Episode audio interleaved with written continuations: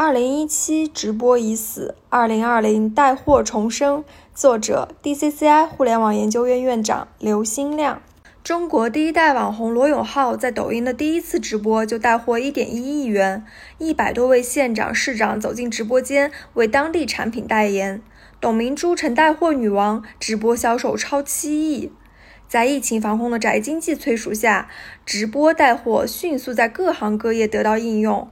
无论年龄、背景、性别和区域，这期间我们每一个人都在不同场景下被普及了直播，这已经成为一股席卷全民的新力量。可以说，二零二零年是直播带货元年。时间回到二零一六年，随着智能手机、四 G 网络在中国的全面普及，直播行业诞生了超过千余家的直播平台，比如映客、YY 等等。收割了超过三点五亿的用户，那一年被称为直播元年。最初的热潮过后，二零一七年行业就迎来一轮降温。企鹅智库发布《二零一七中国网络视频直播行业趋势报告》，报告显示，仅仅过了不到半年时间，网络直播用户月人均使用时长就从二零一六年下半年的分值二百零三分钟，下降到了二零一七年年初的一百八十二分钟。微博易统计的数据则指出，早在2016年年底，主播们的收入就已经出现了缩水，连续数周周下降率都在百分之四十左右。这个行业又开始被人唱衰，说直播已死，许多玩家资本纷纷退场。那时候的直播主要依靠打赏广告来变现，流量和收入的不断降低。就在我们以为直播就要这样落寞下去的时候，它其实正在以带货的形式焕发新的生命。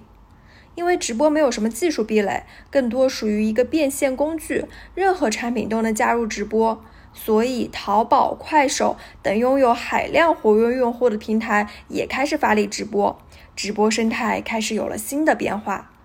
欧莱雅南昌专柜的柜台专员李佳琦在公司的鼓励下开始直播卖货。淘女郎薇娅为了给自家店铺拿免费的流量，也接受了直播小二的邀请。从2017年到2018年，李佳琦、薇娅等人在淘宝平台直播带货上的火热，对直播带货行业形成了强有力的推动力。新的格局开始了。而今年的四月一日，罗永浩抖音直播，我认为是直播带货全民化的引爆点。在那之后，我们看到了越来越多的企业家、地方官员开启了自己人生第一场直播带货。中国式创业的特色就在于，一旦看到了所谓的风口，大家总是会一窝蜂的一哄而上。那么，直播带货未来会如何呢？它能走多远呢？直播带货其实就是互动版的电视购物，除了互动性更强，它还更加真实，优惠力度更大。最重要的是，你见到哪个电视购物是李彦宏、董明珠这种级别的企业家们亲自为你做推荐的吗？直播带货在疫情期间的宅经济下催熟，且随着五 G、VR 等技术的发展，直播的体验感会越来越好。因此，作为一种销售场景，我认为直播带货这种形式会长期存在。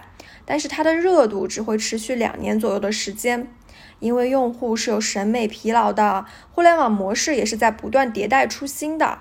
纵观这些年互联网各种营销方式的发展，微博啊、公众号、社群都是在爆发后下降，再进入长期的平稳期。那作为商家，要不要跟这个风呢？当然要，就算只有两年，抓住红利也是好的。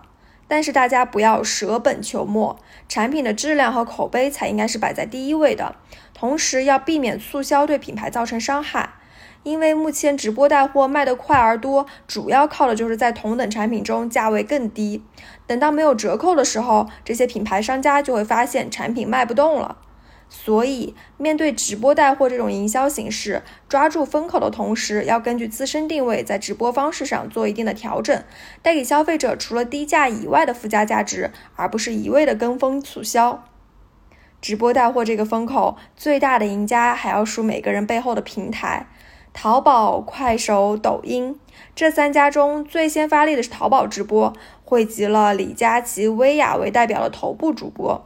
二零一九年双十一，淘宝直播 GMV 达到了近两百亿，抖音正式入局电商直播是在2018年，以内容为主要流量分发逻辑，但在商业化方面略逊一筹。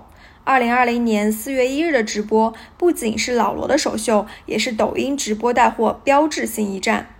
深耕下沉市场的快手则早抖音一步进行了直播带货商业化。快手的模式是通过短视频和直播方式导流，接入电商平台实现流量变现。老牌玩家竞争激烈，新的玩家还在陆续涌入。新物种以来，这场盛宴你要参与吗？